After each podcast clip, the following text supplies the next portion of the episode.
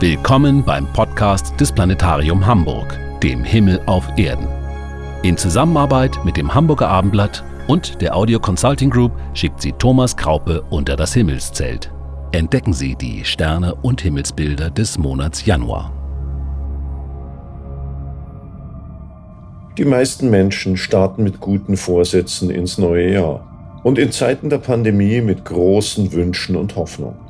So ist es ein schöner Zufall, dass schon bald mit reichlich Sternschnuppen zu rechnen ist. Denn schließlich besagt der Brauch, dass Menschen, die Sternschnuppen erblicken, einen Wunsch frei haben. Auch wenn dieser Gedanke natürlich keine naturwissenschaftliche Grundlage hat, handelt es sich doch um eine schöne Tradition, die uns vielleicht Zuversicht und Selbstvertrauen verschafft. Wer sich also etwas wünschen möchte, blickt nun geduldig zum Nachthimmel. Denn jedes Jahr rast unsere Erde zu dieser Zeit durch eine Wolke von Staubpartikeln, die ein ehemaliger Komet, der jetzige Asteroid 2003 EH1, verstreut hat. Hoch über uns, in etwa 90 Kilometern Höhe, verglühen seine winzigen Staubkörner beim Aufprall auf die Erdatmosphäre. Die Leuchtspuren scheinen aus einer Gegend nahe der Deichsel des großen Wagen zu kommen. Vom Mauerquadranten. Auch wenn dieses Sternbild heute nicht mehr gebräuchlich ist, ist dem alljährlichen Meteorschauer sein Name Quadrantiden geblieben. Die besten Chancen, Sternschnuppen zu entdecken, bieten sich uns in der zweiten Nachthälfte vom 3. auf den 4. Januar. Denn dann erreichen diese Quadrantiden ihr spitzes, kurzes Maximum und kein Mondschein stört die Sicht. Suchen Sie sich also am besten einen dunklen Ort, fern der Lichter der Stadt und lassen Sie Ihren Augen mindestens 20 Minuten Zeit, sich an die Lichtverhältnisse zu gewöhnen.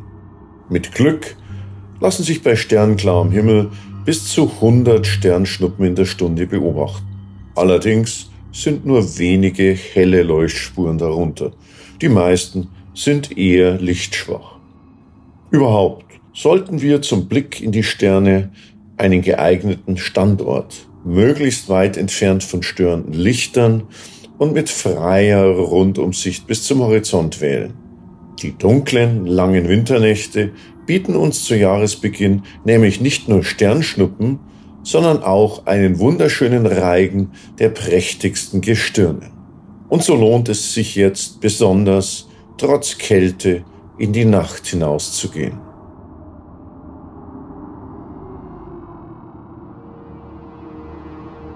Bereits gegen 17 Uhr legt sich allmählich das Dunkel der Nacht über uns und bietet Anfang Januar die vorerst letzte Gelegenheit, Venus als Abendstern zu erleben. Die helle Venus wandert in den ersten Tagen des Monats rasch rückläufig durch das Sternbild Schütze und sinkt bis zum 5. Januar immer früher unter den Horizont und nimmt schließlich Abschied vom Abendhimmel. Am 9. Januar bereits befindet sie sich in unterer Konjunktion zur Sonne zwischen Erde und Sonne.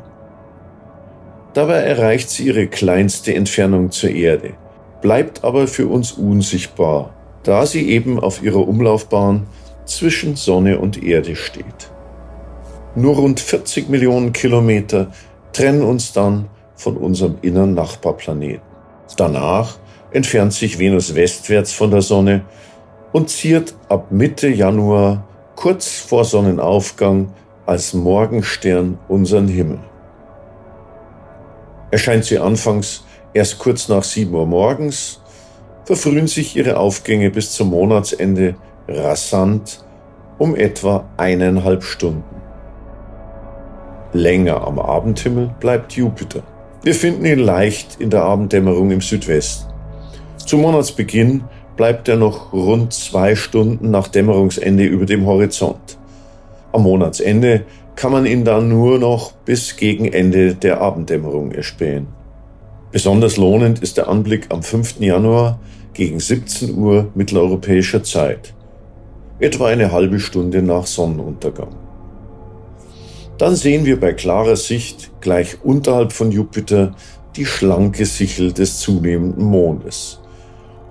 Und rechts daneben finden wir den schwächeren Planeten Saturn. Ja, und vielleicht auch noch Venus und Merkur, die knapp über dem Horizont leuchten. Saturn und auch der scheue Merkur können sich aber nur schwer gegen die Abenddämmerung durchsetzen. Vielleicht gelingt es ihnen, sie mit einem Fernglas zu finden. Während sich Jupiter zum Monatsende immerhin noch für etwa anderthalb Stunden über dem Südwesthorizont zeigt, verabschiedet sich sein kleiner Bruder Saturn im Januar vom Abendhimmel.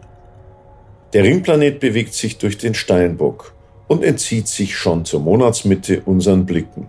Er verschwindet im Glanzbereich der Sonne.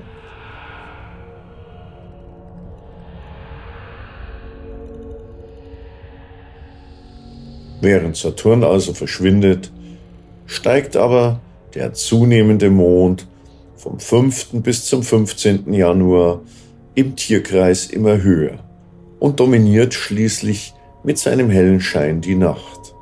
Am 7. Januar passiert er im Sternbild Wassermann den fernen Neptun und am 11. Uranus im Widder. Die beiden Planeten kreisen weit draußen Milliarden Kilometer entfernt um unsere Sonne und sind daher nur mit Fernglas oder Fernrohr zu finden. Abend für Abend wird unser Mond immer rundlicher und tritt am 13. Januar durch das goldene Tor der Ekliptik, das von den Kopfsternen des Stiers und dem Sternenhaufen der Plejaden, dem Siebengestirn, gebildet wird. In der Nacht vom 17. auf den 18. Januar steht er dann im Sternbild Krebs, unterhalb der Zwillingssterne Castor und Pollux, der Sonne genau gegenüber und bleibt als Vollmond die ganze Nacht am Himmel.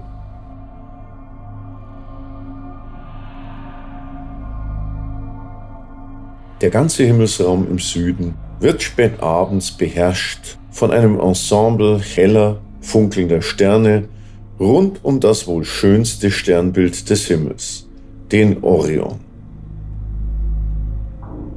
Orion, der legendäre Jäger der griechischen Mythologie, steht halbhoch im Süden.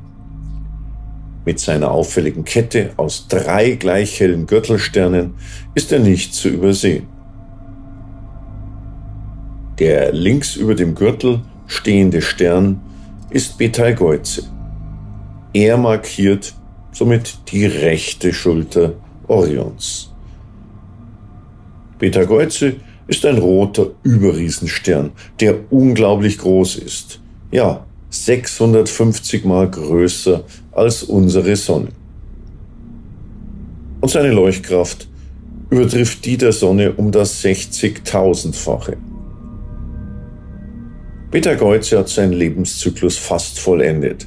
Der Wasserstoff im Kern ist fast verbraucht, der Kern hat sich verdichtet und aufgeheizt, während sich die äußeren Gashüllen des Sterns aufgebläht haben. Eine Riesensonne, die dort zu uns leuchtet, über dem Gürtel des Orion. Rechts unter dem Gürtel funkelt der Stern, der das linke Knie des Orion markiert. Riegel. Ein blauer Überriesen. Er hat eine kurze Lebensdauer, denn blaue Überriesensterne sind viel heißer als unsere Sonne und verbrennen ihren Treibstoff schnell. Links unterhalb des Orions funkelt Sirius, der hellste Fixstern des ganzen Himmels. Ziehen wir vom hellen Sirius eine Linie über die drei Gürtelsterne des Orions weiter nach Westen, so treffen wir rechts über dem Orion auf Aldebaran, das rote Auge des Stiers, und darüber hinaus auf das kompakte Siebengestirn, die Plejaden im Stier.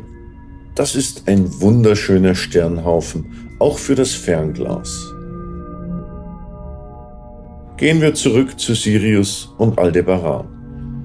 Diese Sterne sind Teil des großen Wintersechsecks aus hellen Sternen, das sich rund um den Orion spannt. Beginnen wir bei Sirius.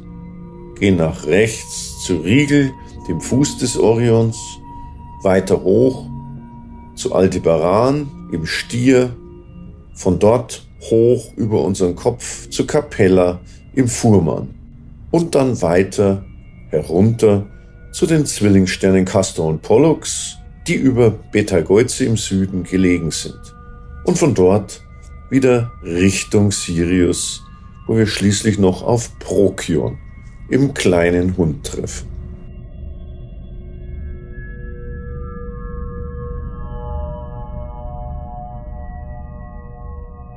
Die sieben Sterne des großen Wagen finden wir spät abends im Nordwesten, halb hoch am Himmel. Die drei Deichselsterne sind steil nach unten zum Horizont gerichtet. Denn der große Wagen klettert in den Stunden nach Mitternacht mit den Kastensternen voran immer höher. Gleichzeitig steigt auch der Löwe nach Mitternacht hoch in die Südrichtung während Orion und die Wintersterne nach Westen sinken. Dem Löwen folgen im Tierkreis Jungfrau, Waage und Skorpion. Der Skorpion ist der Sage nach der Gegenspieler des Himmelsjägers Orion, den er im Kampf mit seinem Giftstachel bezwang. Zeus, so heißt es, habe sie daher am Himmel an gegenüberliegenden Stellen des Himmels verewigt damit sie sich aus dem Wege gehen. Die Sterne des Skorpions gehen daher erst gegen Ende der Nacht auf, wenn Orion gerade im Westen untergeht.